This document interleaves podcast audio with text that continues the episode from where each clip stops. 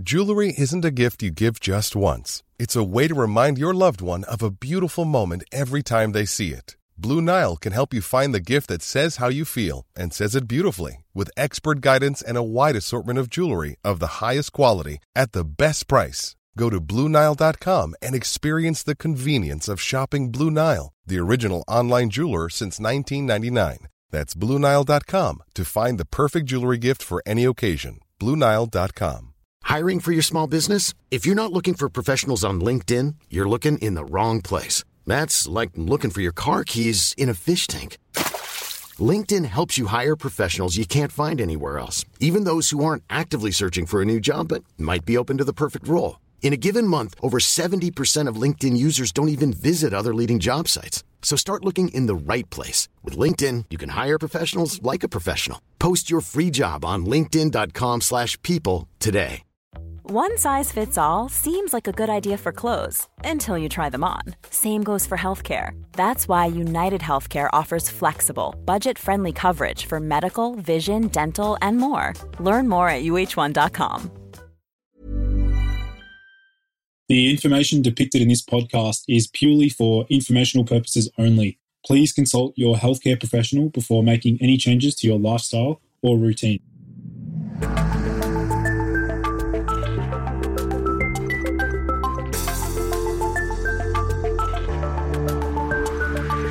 Hey everyone, and welcome to the Boost Your Biology podcast. My name is Lucas and I am the founder of Ergogenic Health. Together in this podcast series, we will go underground to explore cutting-edge health and human performance insights that you simply cannot search on Google to help you upgrade your existence.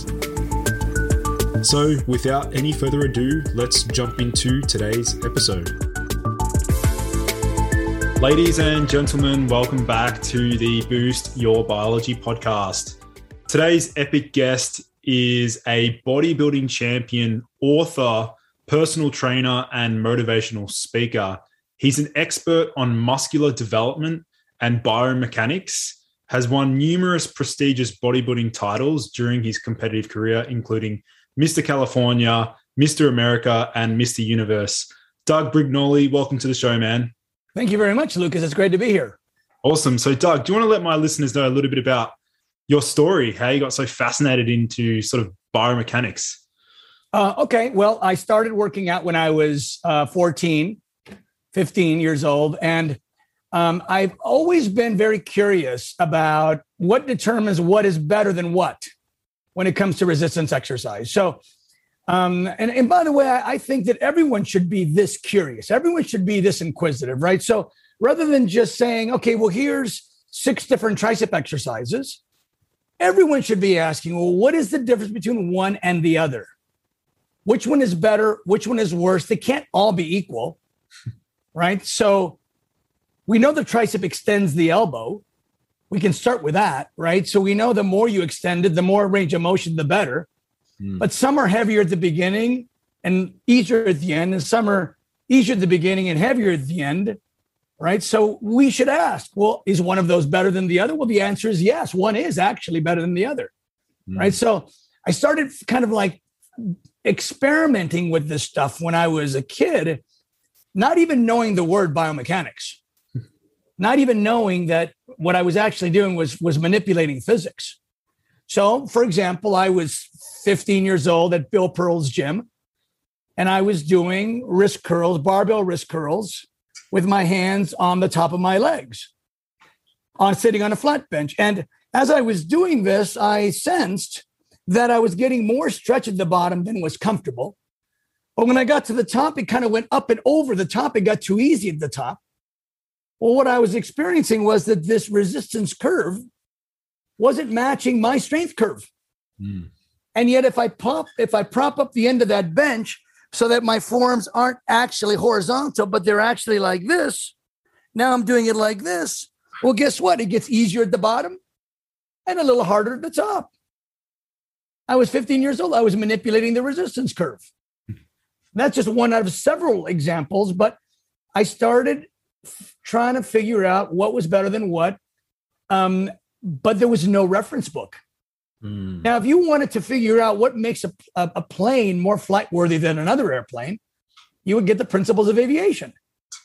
You would realize these are ratios. These are, you know, if you have a plane that weighs this much, the wingspan has to be this, the wing thickness has to be this, the wing tilt has to be this, you know, you have to, the propulsion has to be this. I mean, there's, you know, physics requirements. And likewise with the body, this is basically a crane.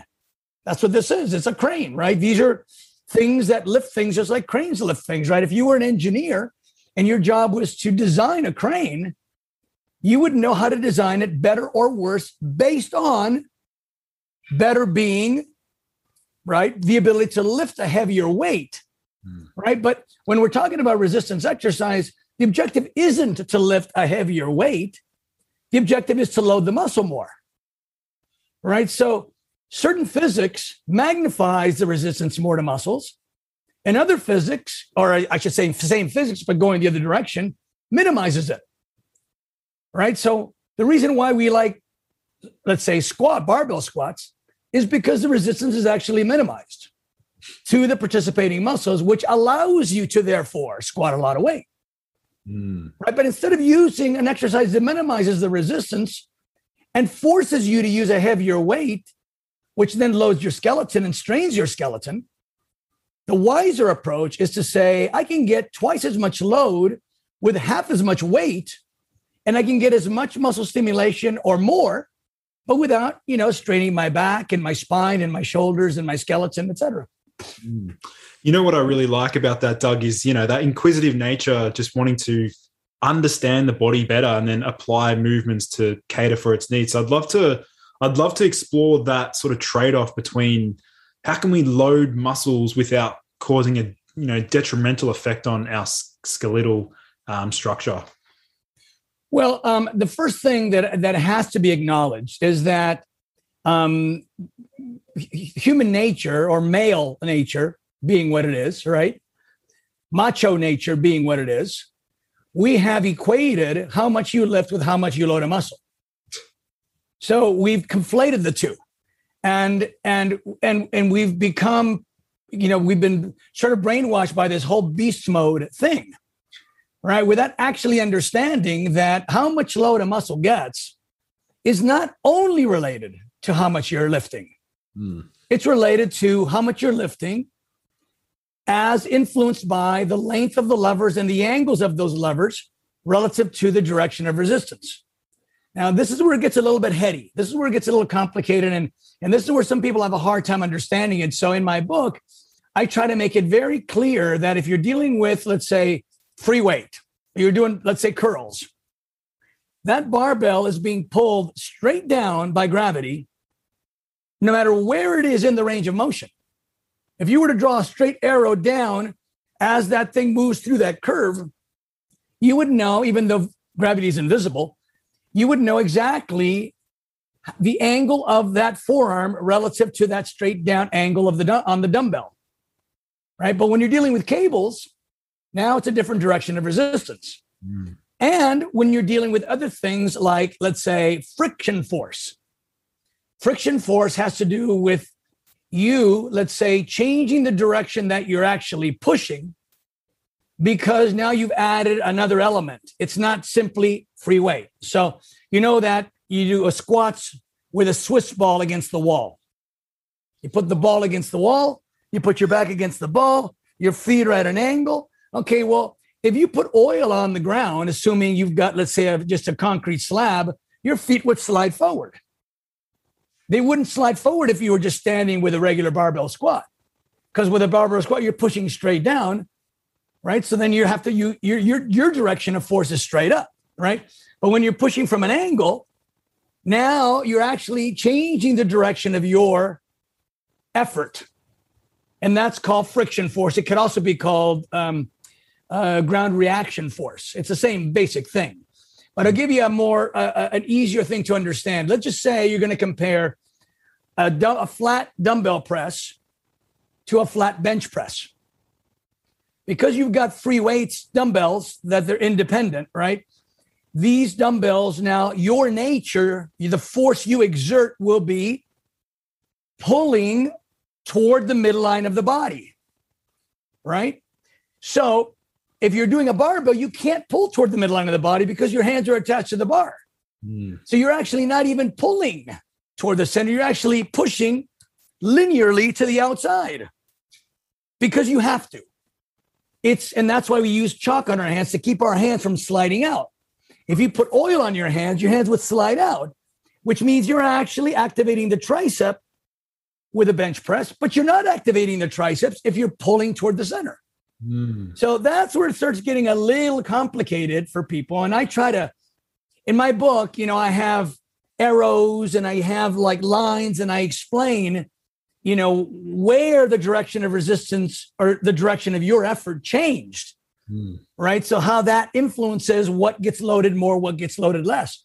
But if we're going to spend a lot of time in the gym, if you're going to spend a lot of effort in the gym, um, and you're trying to get the best gains without injury, it would be super wise to just learn how this stuff works because you can get much more bang for the buck. You can save yourself wasted effort. You can save yourself injury if you just understand some of these principles. Mm. That friction um, friction force that you mentioned, um, something that came to my mind, Doug, is is actually in my backyard. I've got a I've got a chin up station set up, but it's one of those ones that's it's not just a bar hanging from Uh, you know, a, a wall. It's actually one of those machine ones where it's actually a bit wobbly when I actually try and do the chin-ups. I'm thinking these chin-ups, I'm wondering if I'm losing a lot. It's actually, the whole machine's wobbly. I'm wondering if I'm losing a bit of, you know, is something, what's happening there? Well, um, there's another factor here, and that is the factor of stability, mm. right? So that's talked about in my book too, where we we say, okay, so if I add an element of instability to an exercise, what does it do? What does it do? And what does it compromise? Mm. Right. So we see there's a trend now. The trend is to add instability. So you see a lot of people in the gyms doing curls on one leg. Right. Or you see people doing, let's say, overhead presses while standing on a wobble board or standing on a sponge.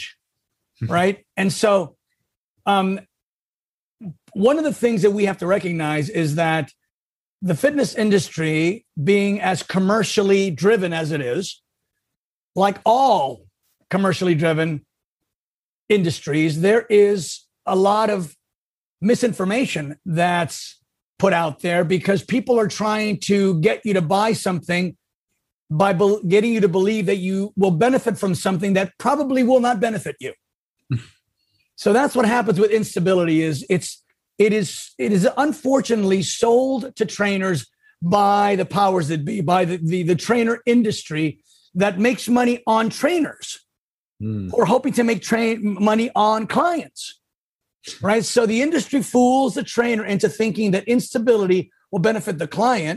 The client likes it because that makes him believe or her believe that he can create uh, the impression of, of, of, of knowledge and expertise to the client that makes him seem or her seem more valuable, right? But what happens typically is you say, okay, so it's being sold to people with this idea that it'll help your balance. In fact, I got a cute story I'll tell you in just a second if we have the time for it.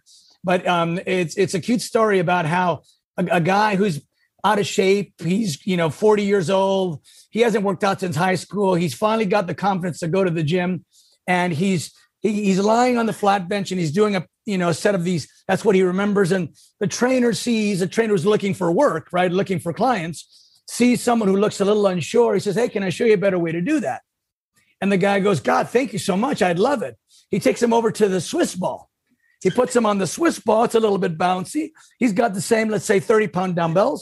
Okay, he can manage it, right? And the trainer says, no, that's not what I want you to do. What I want you to do is I want you to one foot down and one foot up. Well, before he was a tripod and now he's a bipod. So now he's obviously less stable, but he realizes that as long as I keep these dumbbells equally distant from the center, I can manage it just like a tightrope walker with one of those long poles, right? It turns out that's not what I want you to do. What I want you to do is I want you to leave one up, bring the other one down. But as soon as he does that, he falls to the weighted side. And the trainer goes, looks like we've got a problem. In other words, this guy thinks he came in here to just lose some fat and gain some muscle and feel good. And the trainer now has misled him into thinking that his his balance is somehow in need of repair. Mm. Well, no, this is just physics. This is exactly what happens. So he's got this guy, first of all, going from thirty pound dumbbells to maybe twenty pound dumbbells. And then he brings it closer to the center, because the wider he brings it, the more it magnifies that twenty pounds. And so he's he's drastically reduced the load to his pecs. Mm. If he was smart enough to ask, it seems like my pecs are being less loaded now. What's the trade-off?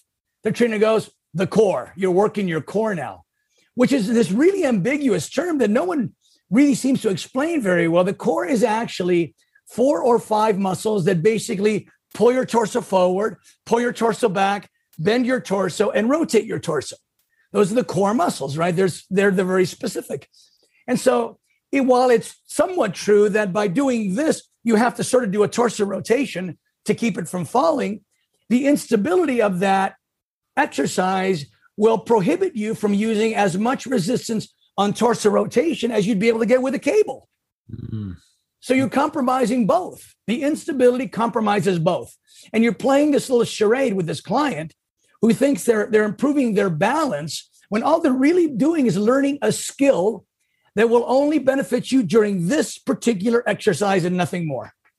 Right. Fascinating. Fascinating. Love it. So, Doug, I'd love to I'd love to dive deeper into the shoulder press. Um, I, I know you've spoken quite a lot around this. So, yeah, do you want to explain the, you know, the physics around the shoulder press itself? Okay, so when we're talking about shoulders, we know there's side deltoid, we know there's front deltoid, we know there's rear deltoid. And the, the thing that is always important to ask ourselves is, what is the most basic thing that muscle does? Okay, well, the most basic thing all muscles do is it the muscle will cause the insertion to pull its limb towards the origin. Okay, so this is the insertion, here's the origin. When that when that thing shortens, it just raises the arm. That is the purest thing the side deltoid does, period. The front deltoid moves it to the front. The rear deltoid moves it to the back, okay? So when you look at an overhead press, the first thing you should notice is that doesn't look anything like those three movements I just showed you, right? So right away, you know that whatever it is you're doing that involves the side deltoid and the front deltoid isn't quite as pure as it could be. Okay, number one. Number two is from an evolutionary standpoint, and one of my endorsers is an evolutionary biologist, a paleoanthrop- paleoanthropologist. So he, he said, basically, I'm a forensic scientist. Basically, I look at the skeleton and I look at, you know, what that skeleton was designed to do based on prehistoric man's needs, right? Well, we know that prehistoric man never had to move a heavy object vertically overhead. Yes, he had to climb trees, right? But pulling down is a lot different than pushing up. Yep. Because pulling down pulls the scapula up and out, right? Like when you're doing a lat, you can see the scapula flare, right? But when you're when you're when you're pushing up, the scapula can't go up, right? So that means that the scapula is basically staying down, and there's, there's a part of the scapula that's called the acromion process. It's got, it's like a little awning, right? And so the upper arm bone goes up underneath it. And when you push beyond right about here, the whole scapula has to shift up in order to allow that. And whatever's in between there gets squeezed. And when you do it occasionally, it's no big deal. What gets squeezed is the supraspinatus tendon and the subacromial bursa. So, you know, we are designed to occasionally put things on a shelf, but when you do it heavy and you do it repeatedly, then those tissues start getting inflamed or they rupture. And so that's called impingement syndrome. Mm. Separate from that, um, there is a, a physics principle that says that, that, for example, if I do this, this is a sledge, you know, a hammer. As long as this thing stays perfectly vertical, I can balance it. As soon as it starts to lean in one direction, I can't balance it anymore. I have to grab it, right, and, and pull it back to center. Well, um, in order to do an overhead press, the least, I guess, well, the least injurious way is to have that forearm be completely vertical. If it starts to lean forward, it'll want to keep falling forward, right? And so then I have to use a different muscle called the infraspinatus, to basically reverse arm wrestle to externally rotate my humerus to prevent this thing from falling farther forward, okay? Most people, more than fifty percent of the population, don't have enough mobility in their shoulder joint to sufficiently externally rotate their arm to make this go neutral. So if you're in the gym and you're looking around and you're watching people do either barbell or dumbbell overhead presses, you'll notice they're doing this. Right? They're not able to keep their forearm vertical. And that means that they're straining the infraspinatus. And the infraspinatus is not the goal of the exercise. It's side deltoid, right? So now you've got excessive external rotation of the humerus, plus loading of the infraspinatus, plus impingement because you're pushing up underneath the supraspinatus tendon and the, and the, and the subacromial bursa. And then what happens is this. So imagine that this is your arm right here, right? And so this is your elbow, right? And this is your side deltoid, right? So theoretically, the side deltoid would move the arm up like that. So watch what happens when you bend your arm. You see where the deltoid is, right? Yep. When you rotate the arm, when you rotate the arm, first you raise it, and then you go like this. So look at it from here. You raise the arm, and you rotate it. Yep. And so you can see the side deltoid is now rotated to the rear, mm. right? It used to be on top. And there's a thing in physics called the line of force, uh, or you could call it, I call it opposite position loading. Whatever muscle is directly opposite the direction of gravity or the direction of the resistance will be the muscle that's most loaded, whether that's your intention or not. So if your objective is to maximally load a muscle, one of the first things you need to do is make sure that your target muscle is directly opposite the direction of resistance. So if gravity pulls at six o'clock, your muscle has to be at twelve o'clock. Right. Right. Yeah. Directly opposite. Yeah. But now you've taken this muscle and you've rotated it to the three o'clock or the nine o'clock position, mm. or maybe the two o'clock or ten o'clock position, but it is not in a position. Here's, here's the line. Here's the, so you go like this, you've now moved the side deltoid away from the opposing force.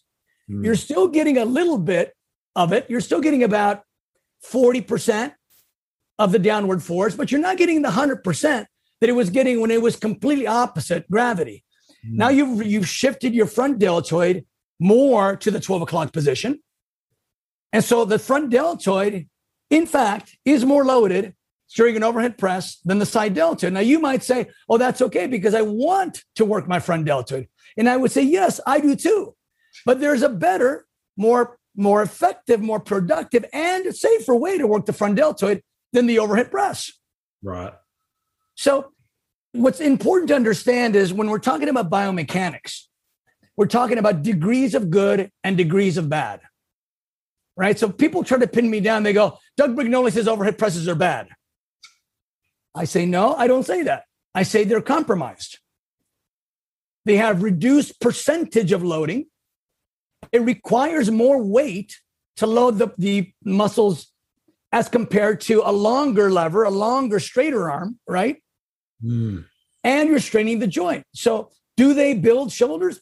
Yeah, they do build shoulders, right? But they do it in the most costly way. Mm.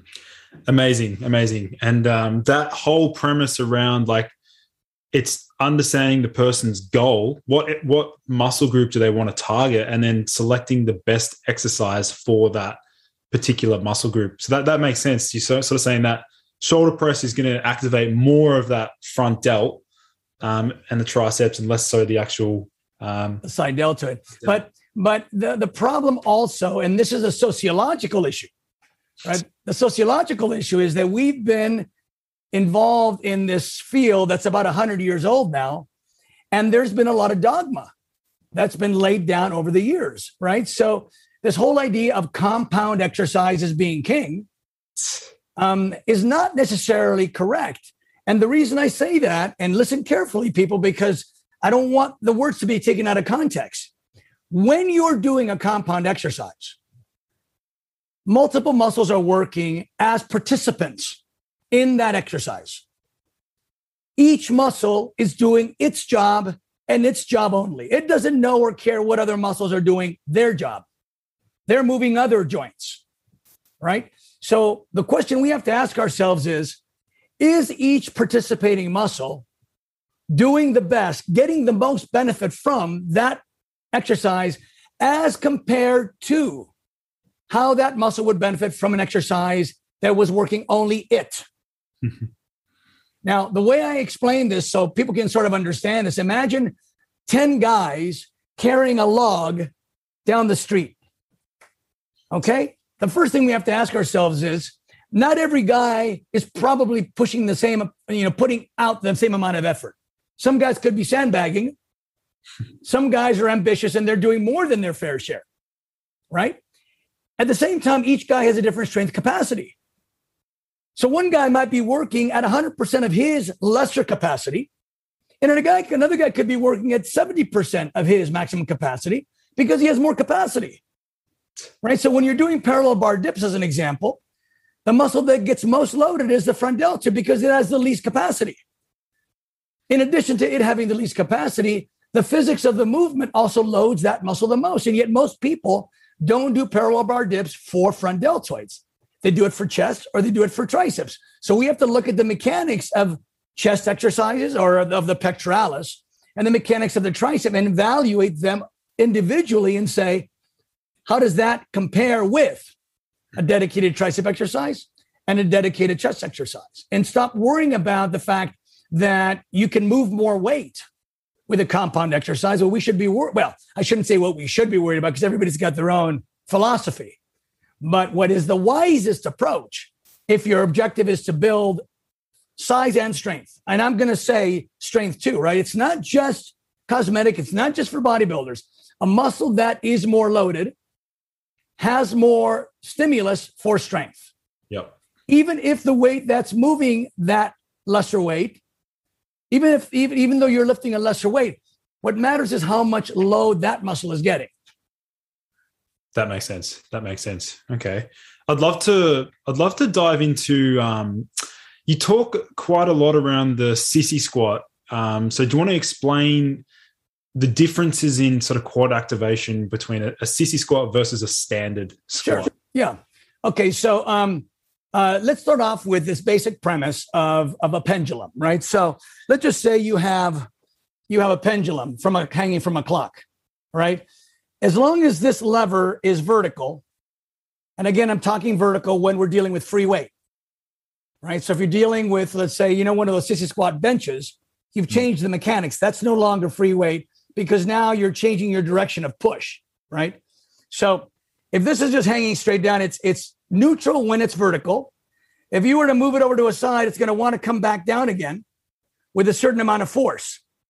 If you were to measure this force right here, when it's at a forty-five degree angle, what you would discover is that it's less force, less downward force than it would be if he was here, right? If you put a scale under it right here, you would find more downward force than here, right? And then if you kept going, again, it's going to be the same. A forty-five degree angle above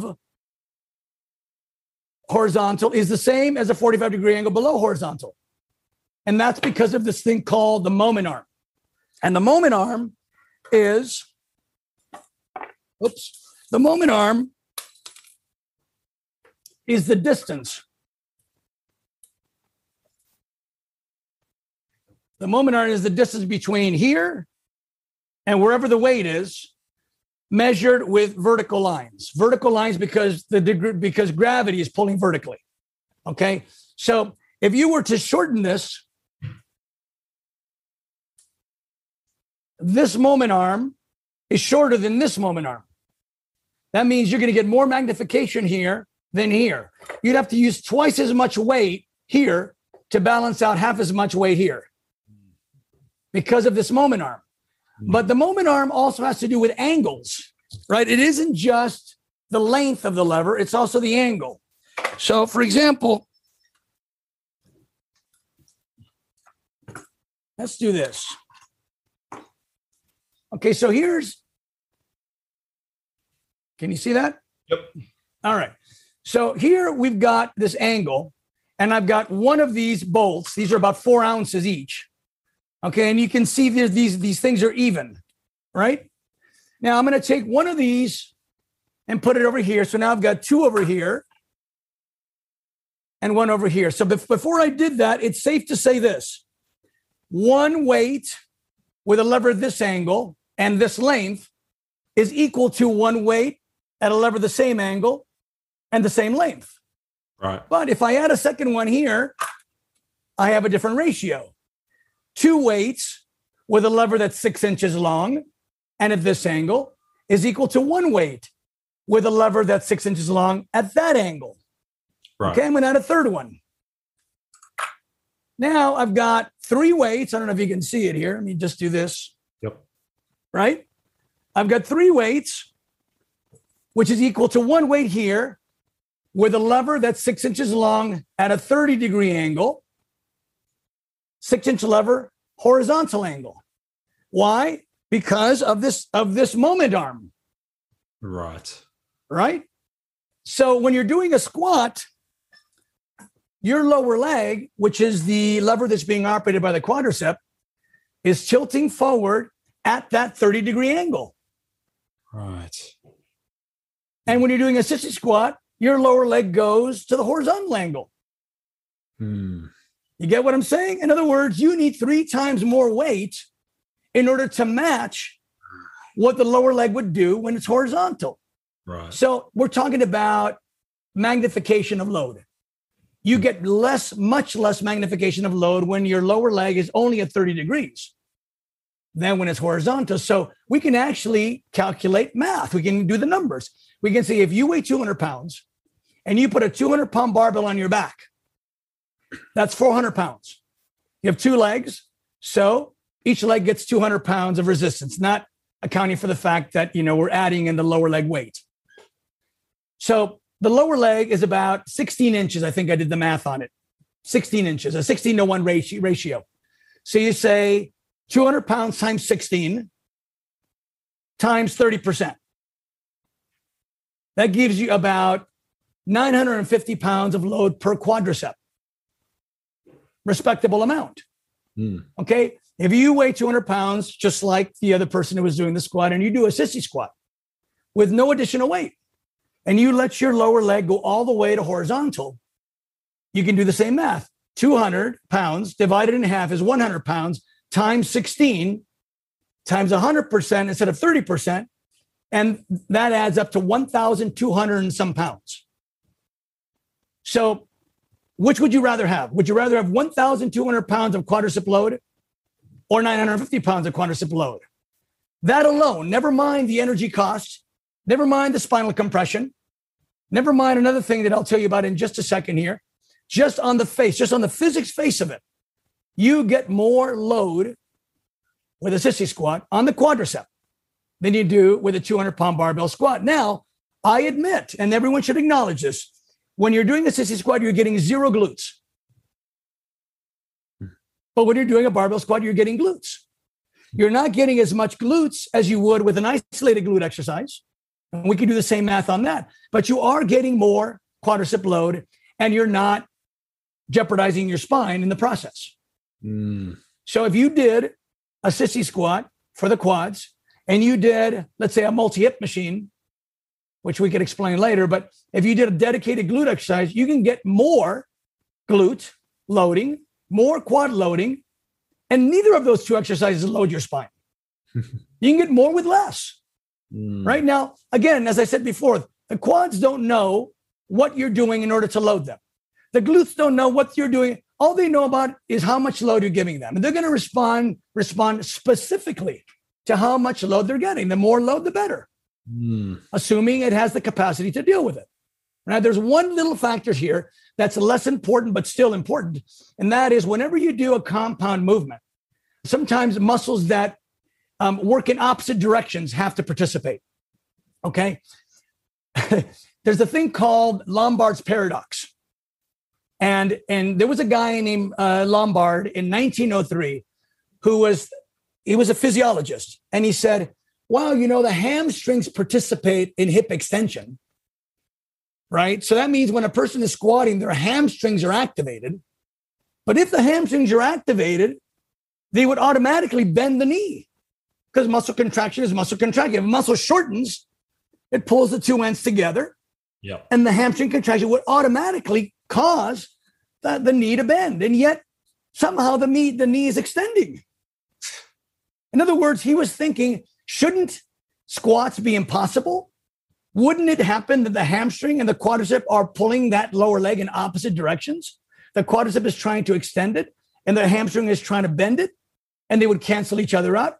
He, that's why he called it paradox. He was mystified. Three years later, a guy named Sherrington came along and understood that there's a neurological factor that we have called reciprocal innervation. Yes. And reciprocal innervation means that the, the, the, the, the central nervous system knows that there's an inherent conflict of interest happening in this particular activity. Wow. And it selectively sends a relaxation synapse to the less vital muscle. And that is the hamstring. Why is it less vital? Because the hip can be extended with the gluteus, mm. assisted by the adductor. It doesn't need the hamstring to hip extend. It can do it without the hamstring, but the quadricep, excuse me, but the knee has to rely on the, on the quadricep for extension.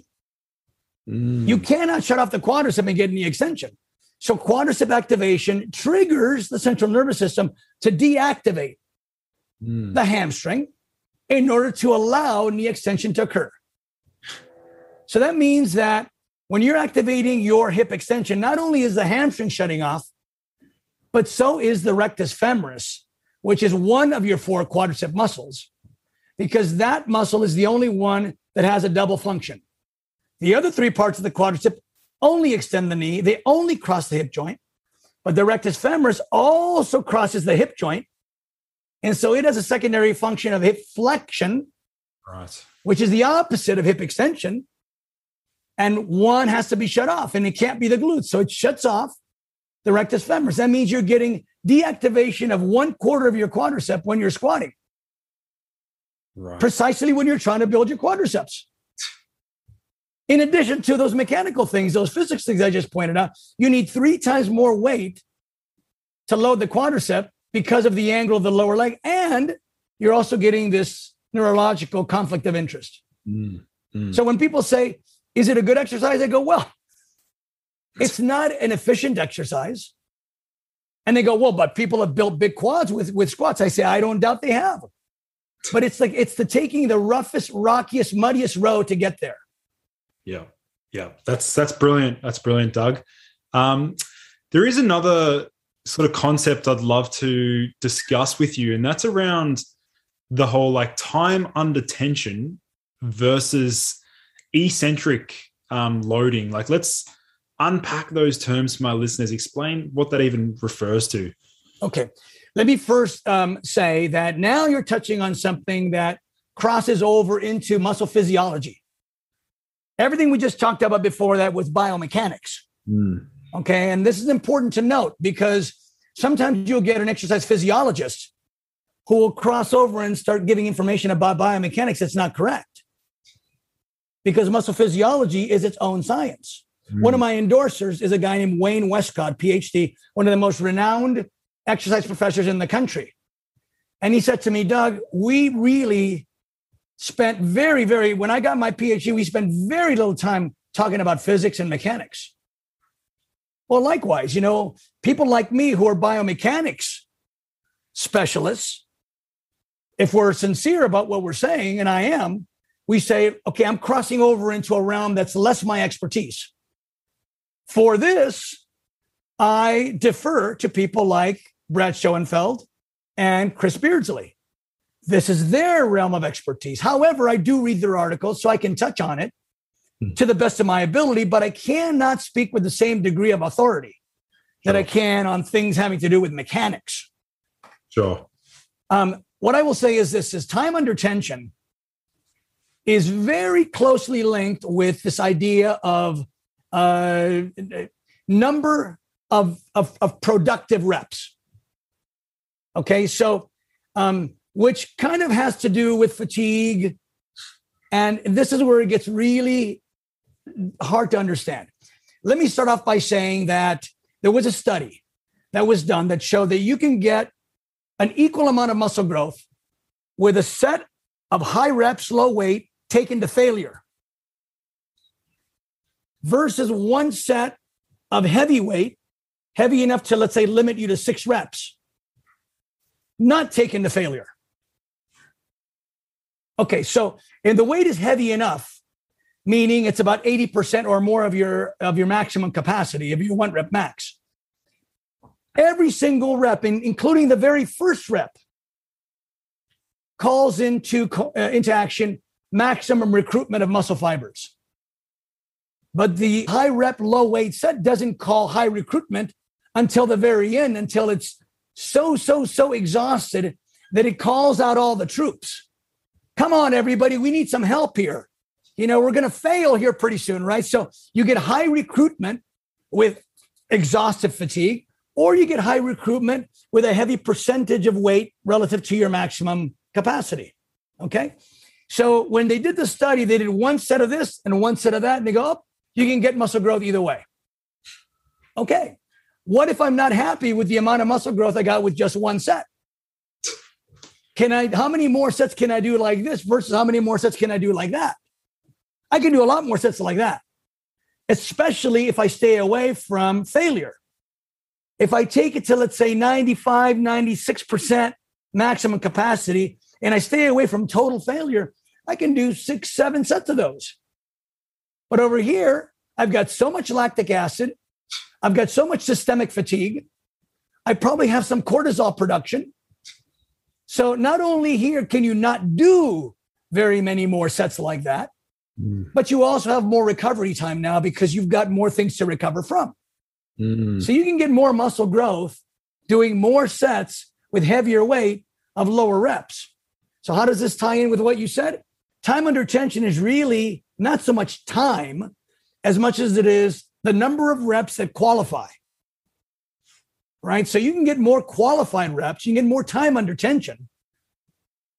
Those, those types of reps that call into action high recruitment of fibers mm. than you can by trying to do it with. So when people say, well, Brignole talks about doing high reps, it's like, ah, look, there was a time when I was writing for Ironman magazine, when Steve Holman asked me what I was experimenting with.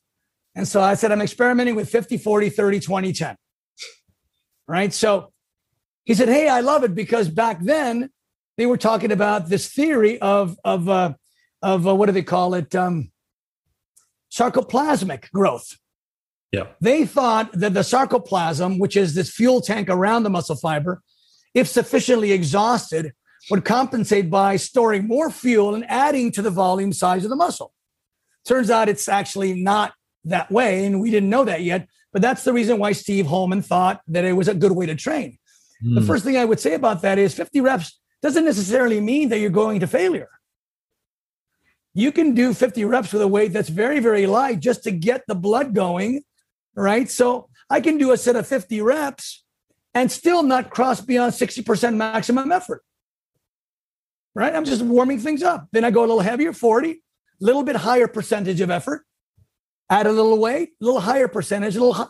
So when I was talking fifty, forty, thirty, twenty, ten, I was talking about the ten rep set being one hundred percent effort, right? The fifteen rep set being, you know, ninety percent, eighty percent, seventy percent, sixty percent. So I, I'm not suggesting that high rep training is the better way to grow muscle.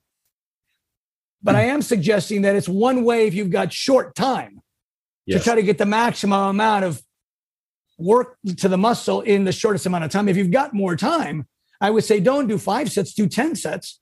Yes. Start with thirty reps, go to twenty, fifteen, ten, eight, six, six, six. That's what I would say. That would be best. Yeah, yeah. And then I guess um, some of the implications of that sort of super metabolic load on the muscle would be that that D O M S, the muscle soreness. And that's something that I've always, I've personally always been confused by, is D O M S a reflection of a good workout? I, I, I was always under the impression, you know, if I'm not sore, I haven't trained hard enough sort of thing. Well, I, as, as far as I know, they have done studies on it. And I can tell you, you know, firsthand that there isn't a direct correlation. You can play tennis tomorrow and you'll be sore, but that doesn't mean your muscles are going to grow from it. If you haven't been playing tennis for a long time, you're going to get sore from it because it's there's a novelty effect, yep. right? You're going to get sore from novelty. Anytime you cross over into a new area that the muscle's not familiar with, you could get sore from isometric. You could just hold uh, and hold this for two minutes and you're going to have, you know, sore pecs tomorrow. But you know that's not going to cause your pecs to grow, mm. right? Conversely, you can train your muscles consistently. And after a while, that novelty kind of wears off. And pretty soon you say, well, I'm not getting sore anymore. But yet if you were to continue and you took, let's say, photos or had some other way of measuring, you would see the muscle still does grow. So they are not that linked that you can't get one without the other. Mm, awesome. Awesome. Doug, I'd love to... Um Do you want to share with my listeners and explain just the very basics of the rotator cuffs um, and, and why it's sure. common shoulder injury? People are saying, oh, you should protect or, you know, support your rotator cuffs. Like, what can people do to actually protect them? Well, the, the first thing that has to be acknowledged is that even though it sounds like a singular thing, the rotator cuff, it's actually four muscles. Yep. Okay. And one of the four is the supraspinatus, which is we have a muscle that goes across underneath our trapezius that's called the supraspinatus. And the supraspinatus tendon is the thing that creeps out from underneath the acromion process, wraps around the top of the humeral head, and its primary job is to hold the humeral head in socket. Right. It also contributes to the first five to ten degrees of the range of motion of a side raise. Wow. Beyond five to ten degrees, it's mostly side deltoid that does the work. But it's participating. It's not doing it exclusively. But if you look it up in the book, you'll say, you know, it keeps the, the, the humeral head in socket and contributes to the early part of a side raise. Okay. So that's one of your four rotator cuff muscles. Then you have your infraspinatus, which is your primary external rotator. If you look it up, you'll see it's it's it lies flush on your scapula. Its origin is on the inside edge of the scapula, and then these fibers run out. And they wrap, they go across the shoulder joint, they wrap around the humeral head. So when that muscle contracts, it it rotates, it rotates the upper and back. The subscapularis is on the front part of the shoulder blade. It wraps around the other direction, so it pulls inward. You also have a teres minor and a teres major. They are the lesser contributors to internal external rotation. So when someone says, I tore my rotator cuff, th- which one? Did you did you injure your infraspinatus or did you injure your supraspinatus? Right? So if you have a if you have impingement syndrome, which is that thing we talked about earlier, you have a rotator cuff injury, but maybe your infraspinatus is fine. Right. And your subs- so so that's one thing, is to understand that it isn't one thing. Number one. Number two is once you understand, like what we just described, which is the overhead press, you realize that a lot of things that we think are just normal, everyday, traditional exercises could, in fact, be straining the infraspinatus. I'll give you another example. Let's just say, and, and look out for this too. Let's say you're in the gym and you see someone over there doing a flat dumbbell press. Okay, same thing. They're on their back, and instead of their forearm being vertical, they're actually pushing toward their feet. It's a small amount, right? And it's it's no big deal if the weight you're doing this flat dumbbell press on is relatively light. But when you start getting into a heavier and heavier weight, that forward lean wants to keep going. And now you're straining your infraspinatus, and you're straining it with a weight that is more intended for the strength of the pectoral muscles, which is much stronger, right? So the infraspinatus is commonly injured. In fact, if you go up to someone who says, I've got shoulder pain, and you take your thumb and you put it right on the surface of their shoulder blade and you go like this, they go, ah! Well, that's usually what's irritated is the infraspinatus. Mm. So, and then you'll see someone who's taking a pair of dumbbells and they're doing this, right? Which, and, and they're doing, you say, what are you doing that for? You say, I'm doing that for my rotator cuff. And I say, well, you realize that the dumbbell you're holding in your hand is not moving opposite your movement, right? It wants to go down and you're moving horizontally. So you're not actually working either the internal or the external muscle. And if you were working one of those, you can only work one of them at a time, mm. right? Just like you can't work your bicep and your tricep at the same time, right? Because you can only use one resistance at a time. And one resistance has one direction of resistance, right? So if you're holding a pair of dumbbells, right, you're going to load your bicep. In order to load your tricep, you have to have something pulling the other direction, which will be up, right? Tricep push down. So you can't work. You have to choose one or the other. First, you do the external with an internal force, yep. right? And then you do the internal movement with an external force. Right. It's fascinating. But, but, but, but the thing is, there's so many, so many extra, I mean, even an upright row is going to load that rotator. Mm. So that's why it's really important to understand. The things I teach in my book are alignment. For example, once, once something moves out of alignment, it's loading something else entirely. Mm. And if that's not your intention, and it usually isn't, um, you're going to have a problem. Sure. It's predictable. I mean, you know, you can, you can almost take a survey in the gym and ask people if they have shoulder pain, and they almost all do. Yeah. Because traditional exercises are oftentimes very stressful to the infraspinatus and the supraspinatus. You know what's funny, Doug, is that that principle of the um, reciprocal inhibition, where only one muscle. But when when bodybuilders, obviously, when they're on stage and they're flexing, they can flex their, when they tense their muscle group, they're able. Oh, this is, it's a good question. It's a good question. Okay, so let's just say I'm going to flex my bicep. Yeah. Okay, I'm going to go like this. And you're going to say, well, your tricep is flexed. I would say, well, my bicep is hard, but my tricep actually isn't. Hmm. And if you said, well, go ahead and flex your tricep, I have to straighten my arm to do it. Oh. Right? So even though you think you're flexing both by doing this, you're not. You're shortening the tricep, the bicep. And in order for that to occur, the body has to shut off the tricep. Now, let's just say you tell someone, Um, to come up to you and, and, and give you some some some force here, and you're going to push out against his hand. As soon as you do that, your triceps are going to go soft. The bicep goes soft, yeah. I'm sorry, the bicep goes soft because now you're activating the tricep by pushing outward against his hand. Okay, so if I do this and I push out outward, now my tricep is going to go. So here's another an example. Let's just say that you're going to look at my arm right here. And I'm going to say, okay, my bicep is not holding a weight. It's not super hard. There's a certain amount of softness to it. I'm going to, and I'm now going to push down against my leg. Ah, oh, interesting. so, so even though you see a bodybuilder on stage and they're tensing, it may look like their tricep is flexed because you're seeing definition. But they're super lean. You're going to see definition on anything, right? The question is, which muscle is actually, and by the way, there's a difference between tensing a muscle and loading a muscle. Yes. Right? So when you load a muscle, the central nervous system says, well, I can't let that muscle be loaded. And at the same time, allow the, the opposite muscle, the opposing muscle, to, to, to, to work against it. Mm. I can't allow it. Mm. It's, it's just fascinating. Yeah. But that, it just reminds me, I, I did a little bit of study, exercise science, all that sort of, those terminologies, the way you describe the rotator cuff, all comes, it's all coming back to me. It's like there in the just distant part of my brain in the cobwebs, but now all this talk around is, is reviving that. And just, it really excites me. And that's, I knew this was going to be a, a phenomenal. You, you know, what's interesting is, is um, I, I was, um, I'm, I'm doing a project right now. I'm putting together a team of health experts.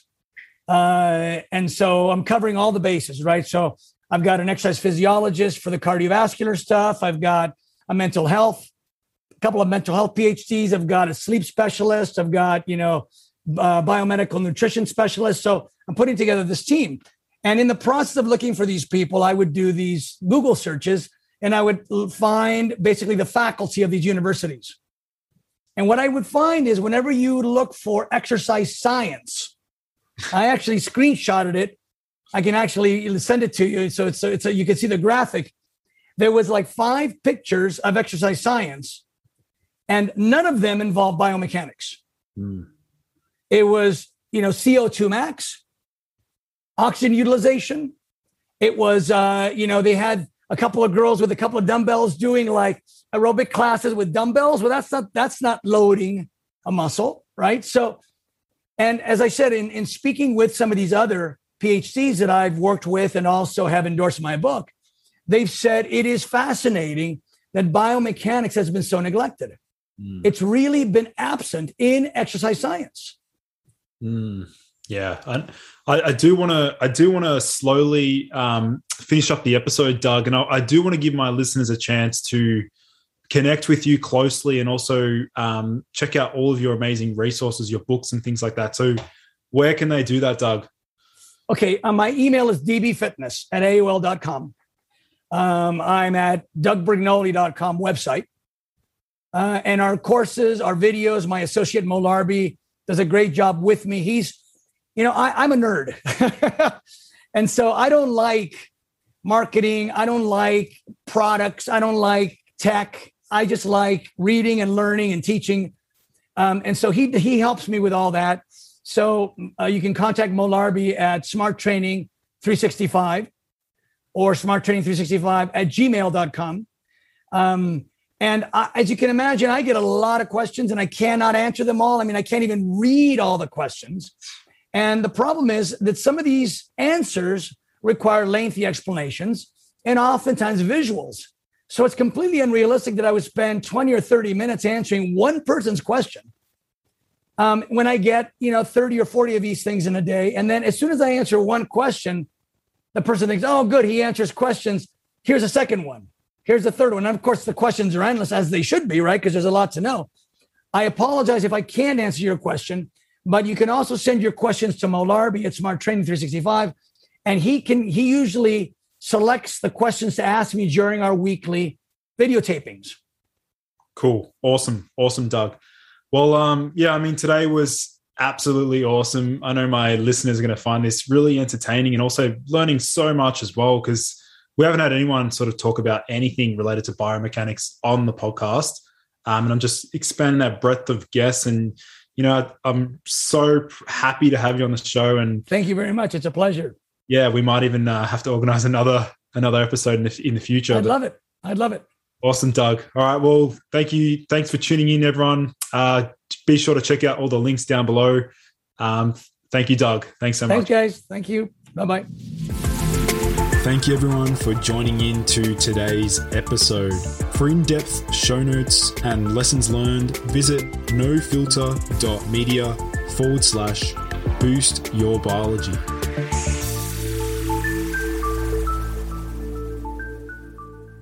This has been a No Filter Media production. Say what you want. Ever catch yourself eating the same flavorless dinner three days in a row? Dreaming of something better?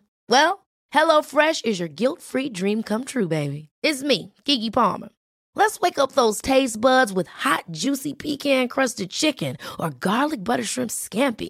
Mm. Hello Fresh. Stop dreaming of all the delicious possibilities and dig in at hello fresh dot com. Let's get this dinner party started.